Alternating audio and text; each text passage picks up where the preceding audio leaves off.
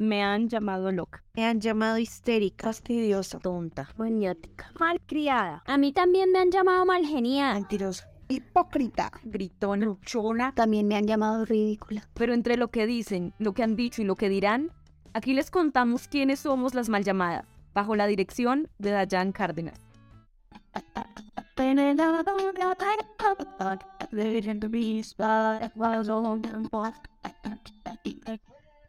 Bueno, estamos aquí en Las Mal Llamadas Podcast, esta nueva temporada. ¿Cómo están? Hola chicas, qué gusto volver después de un año. Bienvenida chicas, nuevamente una temporada aquí con ustedes. Hola, ¿cómo están? Esperamos que este podcast les guste mucho. Esperen para lo que se viene. Bueno, aquí estamos desde, transmitiendo desde la casa de Yeya hoy, hablando de un tema muy tras... Ponte presente. Lejos, estamos lejos. Bueno, hoy nos reúne un tema muy eh, jugoso, sustancioso. bueno, el tema que nos reúne hoy es el amor.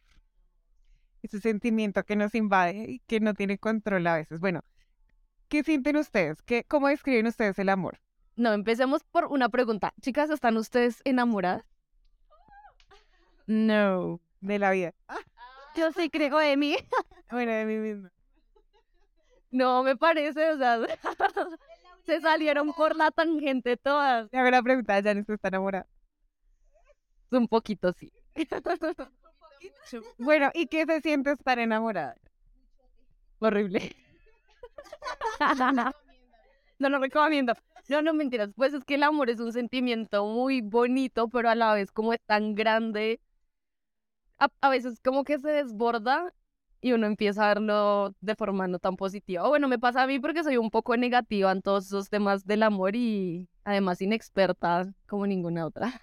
Entonces, no sé, no sé qué sentido.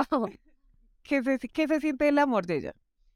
Se siente uno con miedo, pero con muchas ganas de querer a la otra persona, con ganas de verla, de besarla, de darle cariño, de apoyarla. Pero también está el miedo de no ser suficiente para la otra persona. A mí lo que me gusta del amor son los besos. Los besos así largos, suavecitos, deliciosos. Bueno, Debbie, ¿usted qué siente cuando está enamorada? Siento varias cosas. Siento como... No. no. Vómito. No, vómito no. Yo siento como que es algo como un corrientazo que me recorre por todo el cuerpo cuando veo a esa persona. Me genera muchos nervios, pero a la vez como esa felicidad. Eh, también me genera como ese cosquilleo, siento como algo en el estómago, así como decimos, pero sí, realmente sí se siente. Eh, pensar esa persona está en mis pensamientos, eh, también digamos que compartir y que me gusta el amor, los encuentros. Cada cita siento que es lo mejor y pues como digamos que a veces también organizarnos para esa persona, arreglarnos para él siento, o para ella, siento que es algo único también porque pues uno está pensando en él para que lo vea uno bonito, todo así, estilos, ah, estilosa. Yo siento que el amor es torpeza en su máxima expresión. Yo soy súper torpe, o sea, para mí el amor es como ver a esa persona y salir corriendo a esconderme re patéticamente. No pasa También es, no sé, a veces verlo y derretirme y quedarme mirándolo a los ojos de una forma que, como si no hubiera nada más alrededor, que pasaran minutos o segundos, pero que se sienta como una eternidad solamente en los ojos de esa persona. Así me hace sentir el amor. Es tan romántica. Bueno, pues eso es lindo siempre y cuando sea correspondido. Si no es correspondido, uno se siente muy triste y se siente muy insuficiente. Y eso es la historia de mi vida. Ay, es que es eso, ¿no? ¿Cómo uno corresponderá al amor del otro cuando uno siente un poquito diferente? Y coincidir en el amor, ¿no? Porque a veces es que a uno lo quiere y uno no quiere tanto, o viceversa. Siempre hay uno en la relación que quiere más.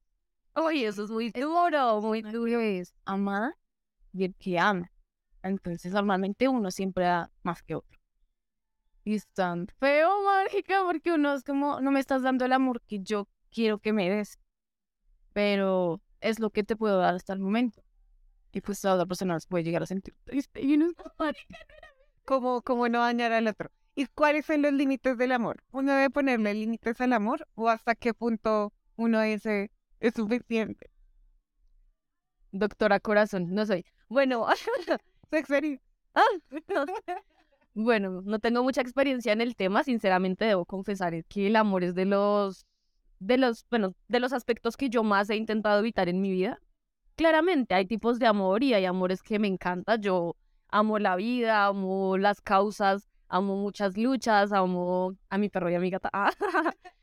Pero ese amor romántico y ese amor de pareja es algo que yo no sé cómo limitar. Yo tengo mis propios límites y siento que el amor tiene que, el límite del amor tiene que ser cuando lastime a alguien o pase por encima de, de nosotros mismos, de la persona que somos, que nos destruya, que destruya al otro. Pero a veces es muy difícil dar, encontrar esos límites, ¿no? Porque por más de que yo quiera poner los límites, a veces el amor nos distorsiona y nos, lo, nubla la vista. Y ese mismo amor no nos permite desprendernos ni decir adiós, porque duele, marica, cuando uno está en esa parte del enamoramiento, decirle adiós a alguien o intentar decir lo que me pasó. Ese es un dolor horrible en el pecho, en el estómago. Pero bueno, es necesario, ¿no? Es importante porque si no, si dejamos por encima el amor por otros que el amor propio y el amor y respeto por las personas, no iríamos a ninguna parte. Se vuelve tóxico y uno le va corriendo el límite, ¿no? Como, bueno, solo sabe, pero él va a cambiar. ¿El amor cambia a las personas? ¿Ustedes qué creen? Sí, yo sí creo.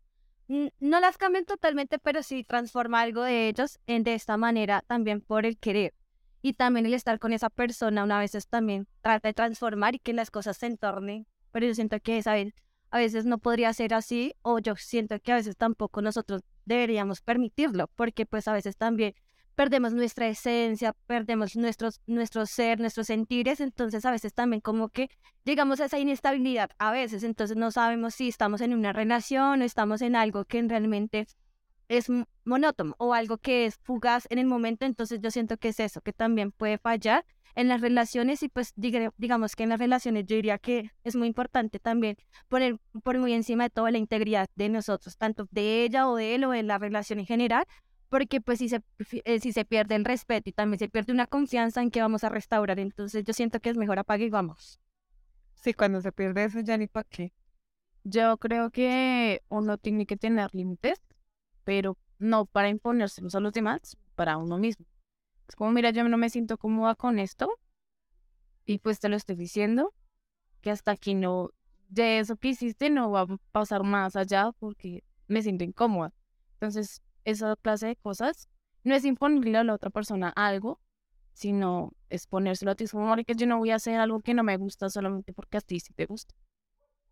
Pero eso está mal que uno se dan ciertas cosas en la relación, porque amar también es saber un poco, ¿no?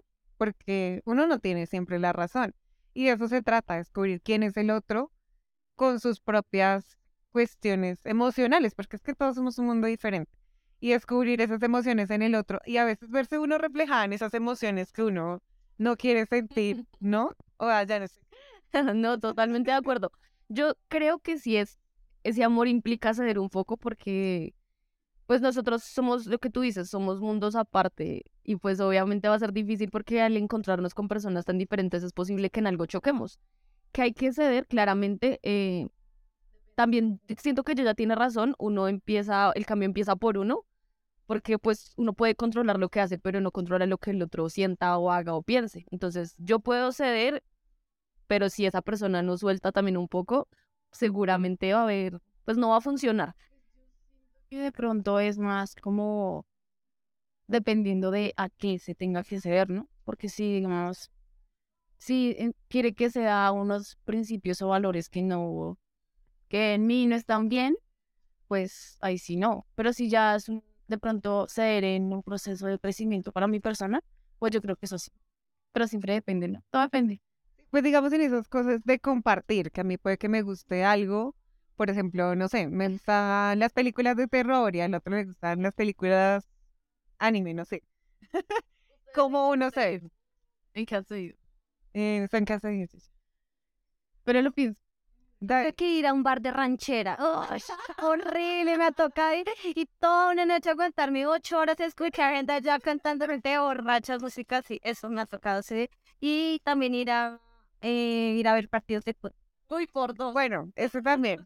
Eh, Yo, yo he hecho ese. Ir a, a- al estadio, ir a ver fútbol cuando no era mi club favorito.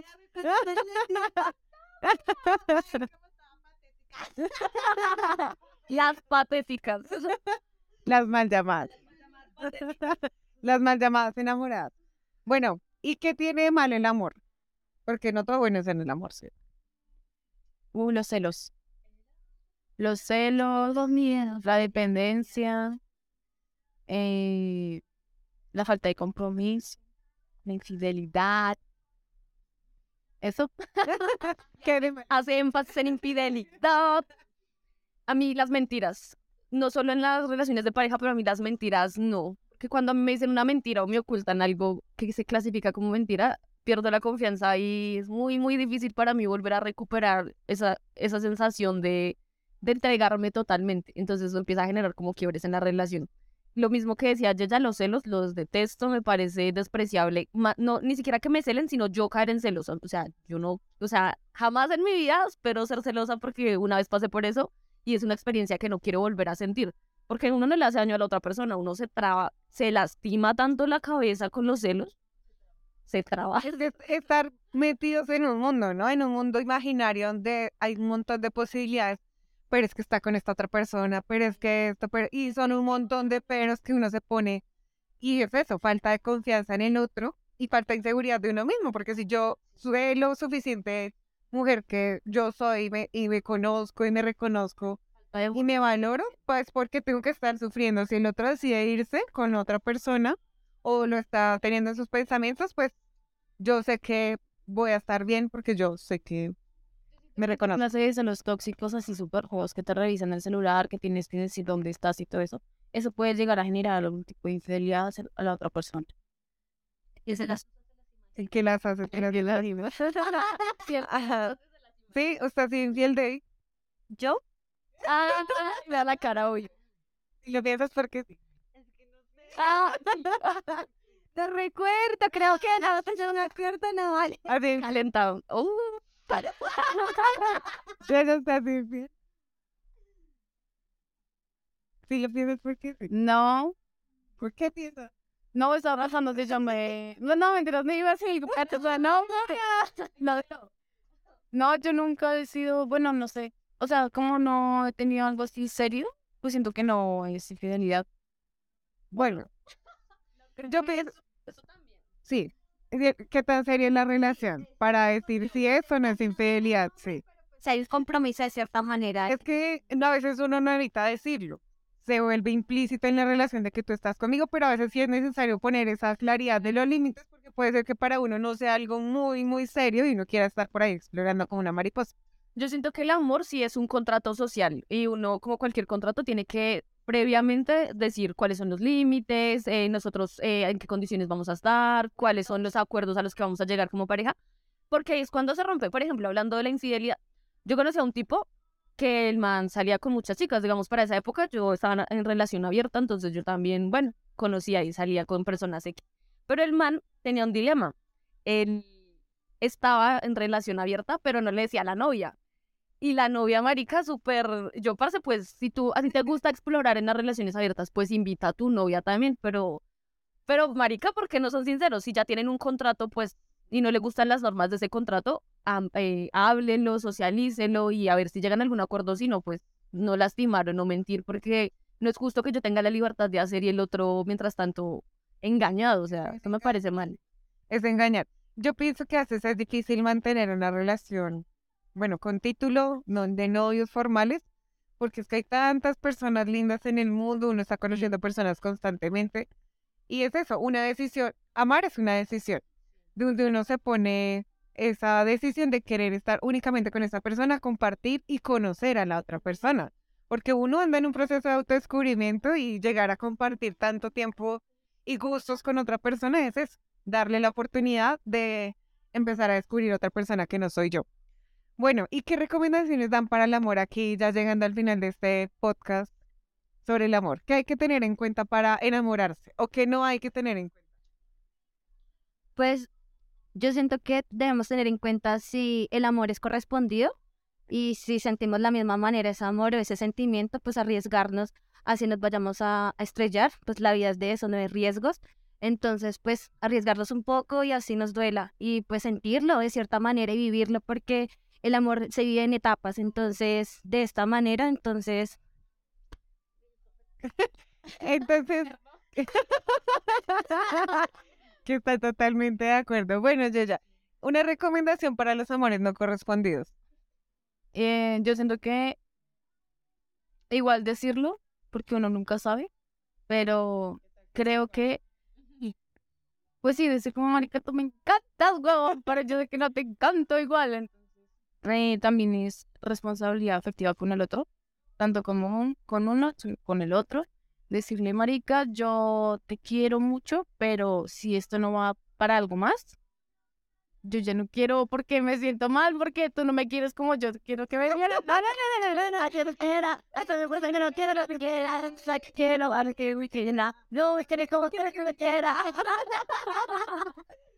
Bueno, y para la otra persona que tal vez no quería ese amor no presentía ese amor correspondido, ¿qué? Eh, ¿Cómo así? Para la otra persona, la que no está amando en la relación. ¿Qué, con- qué consejo? Ah, pues que sea claro, que diga que quiere, que si no siente lo mismo, está dudando, también lo diga, para ver qué se puede hacer, porque la otra persona puede estar ilusionándose un montón, con muchas cosas, con muchas ideas, y usted está ahí dándole vueltas a un montón de cosas y lo dice. "Y no, no te hará broma". Deja hablar, el diálogo es importante a la hora de amar, ¿verdad? ¿Qué, qué hay, que, qué hay que decir cuando uno ama ayer?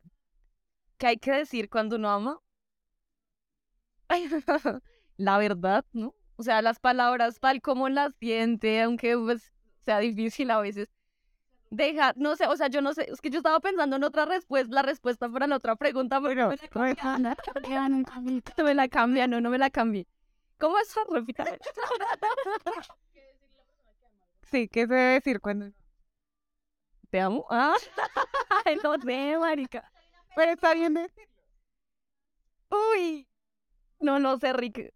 No hay ¿Hay un tiempo para decir te amo? No, no, yo no creo que haya un tiempo, es que a veces las palabras se salen, parce. Usted a veces siente que el sentimiento es tan grande y que le respira, el- le respira todo y que el corazón se le mueve y que usted no encuentra otra forma más de decirlo, que siento que eso es lo que significa ese te amo, ¿no? No hay otra palabra, marica, para describir eso tan lindo. Y como es, esa emoción y ese fuego que uno siente en el cuerpo, pues esos momentos son muy lindos. El amor es fuego, yo estoy de acuerdo con eso. Es una emoción que uno no, no sabe describir, es como el orgasmo. Exactamente. Eso es algo que uno no puede describir, un orgasmo en el corazón. No, no hay otra forma de poder describirlo sino hasta cuando uno pasa por esas situaciones. Bueno, aquí les dejamos este podcast hoy hablando de temas del amor. Les deseamos un feliz cumpleaños a Neifi. Neifi, feliz cumpleaños. ¡Feliz cumpleaños! Hablando de amor, el amor de los amigos también muy importante. No quedarse con el te amo escondido, porque uno se va guardando todas esas cosas y no hay, no se sabe uno cuándo haya oportunidad para decirlas, ¿verdad? Hay que demostrarlo como sea, si sea mordiendo a la otra persona. No, Bueno, hay formas de demostrar el amor menos violentas, más cariñosas. Bueno, cada quien ama como puede y a su manera. Pero, amén. amen, amen mucho. Gracias por el fuego. Ah, Gracias por el fuego, gracias por el amor. ¿Qué sería de nosotros sin el amor?